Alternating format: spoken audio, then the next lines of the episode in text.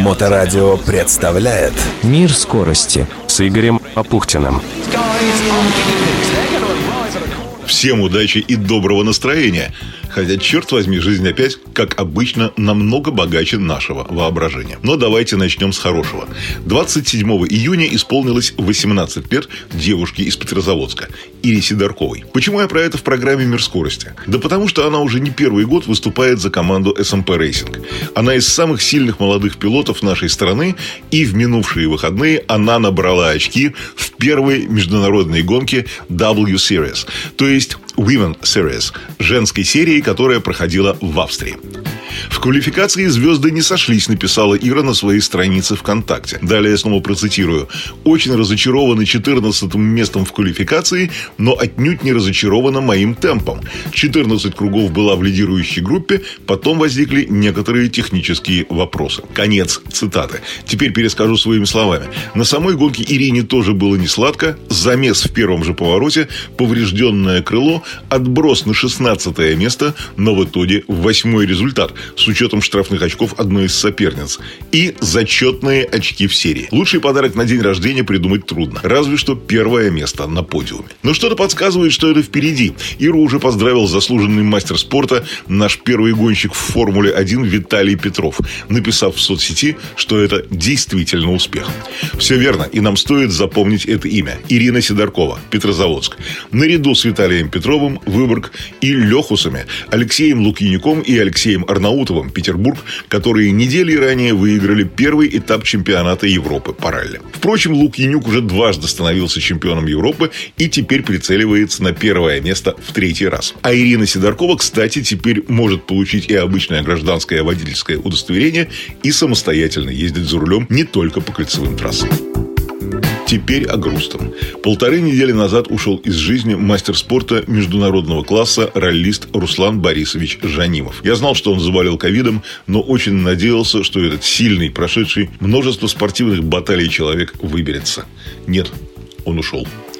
Именно благодаря ему сборная, тогда еще Ленинграда, в тысяча девятьсот девяностом году получила возможность выехать в составе двух экипажей. Александр Денисов, Николай Шаповалов, лесотехническая академия, и Андрей Яросенков, Руслан Жанимов, эн пэ о «Равенство» под руководством Андрея Войтецкого и профессора Эдварда Георгиевича Сингуринди на этап чемпионата Ближнего Востока в Иорданию. Руслан из Кабардино-Балкарии. Из этих краев было три сильных волны иммиграции на Ближний Восток. И так получилось, что один из родственников Руслана попал в Иорданию и стал ни много ни мало одним из руководителей службы безопасности короля Хусейна бин Талала, который правил Хашимитским королевством Иордания с тысяча девятьсот пятьдесят второго года до своей смерти в тысяча девятьсот девяносто девятом году. Король любил автоспорт, а один из его сыновей, наследный принц Фейсал, в том самом тысяча девятьсот девяностом году руководил ралли Джордан. И, кстати, когда экипаж Герасенков-Жанимов начали сбиваться с курса, он на своем вертолете показал им правильное направление движения.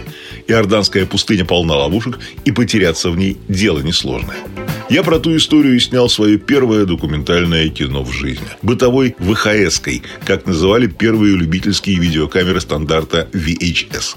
Это был Panasonic эм семь, у которого в результате небольшой аварии пострадал видоискатель, а по иорданской жаре, плюс сорок пять в тени, померла микросхема, управляющая трекингом. Да, честно говоря, я тогда толком-то и снимать-то не умел, как большинство нынешних со смартфонами. Если вам интересна та история, найдите мой YouTube-канал и наберите ралли по-русски «Джордан» латиницей тысяча девятьсот девяносто, числами, разумеется. Полагаю, оно того стоит. Или просто в анонсе этого выпуска скопируйте ссылку на материал. И еще одна встреча была в минувшие летне-весенние дни. Но это уже скорее к программе, которую я делаю довольно редко, «Карета прошлого». Андрей Кацман, один из выдающихся штурманов советских времен, исколесивший сотни тысяч километров в правом кресле с Вячеславом Добровольским, наведался из Германии, где он сейчас живет, в Петербург. Тоже, в общем, далеко не по радостному поводу, к сожалению. Время такое, похоже. Тем не менее, встретились два бойца, экипаж Добровольский, Кацман, да повспоминали бойцы минувшие дни. Ну, событий много, которые забыть нельзя. Например? Ну, например, восемьдесят первый год. Если я не ошибаюсь, не ошибаюсь, когда мы стали, мягко выражаясь, неожиданно чемпионами города, потому что мы поехали вместе первый раз. Были моменты дебюта, когда приходилось переворачиваться, сбивать столбы и так далее. Так что вспомнить, в принципе, есть что. Мало прикатывались, поэтому я и сказал, что неожиданно первое место. Возникла какая-то... Возникла какая-то внутренняя связь сама по себе. Значит, подобрался экипаж, так сказать, тот, который должен был, должен был родиться. Насколько э, тогда было интереснее, чем сейчас? Или, может быть, сейчас интереснее? Это трудно сравнивать, тогда? это трудно сравнивать. Совершенно разные Почему? гонки, совершенно разные машины, совершенно разные скорости. А с точки зрения взаимодействия экипажа? Взаимодействие экипажа, если нет взаимодействия, то обычно это кончается задолго до финиша. Поэтому сравнивать эти, ну как можно сравнивать копейку и даже одиннадцатую, ну и Ауди какой-нибудь или еще что-нибудь в этом духе. Я понимаю, сильная разница в технике. Внутри экипажа вот это взаимодействие, внутри, как оно рождается? Внутри экипажа все, все же тоже происходит от разности самой гонки, потому что одно дело вести гонку на таких скоростях, а другое дело вести гонку на скоростях в полтора-два раза выше. Поэтому четкость действий экипажа, конечно, сейчас выше, чем раньше. Но тогда, в общем-то, и техника была такого уровня, что она была намного опаснее, чем современная. Дело не в опасности техники, а дело в том, дело в том, что эта техника, она, ну как здесь сказать, она не обладала возможностями, скажем, полного привода.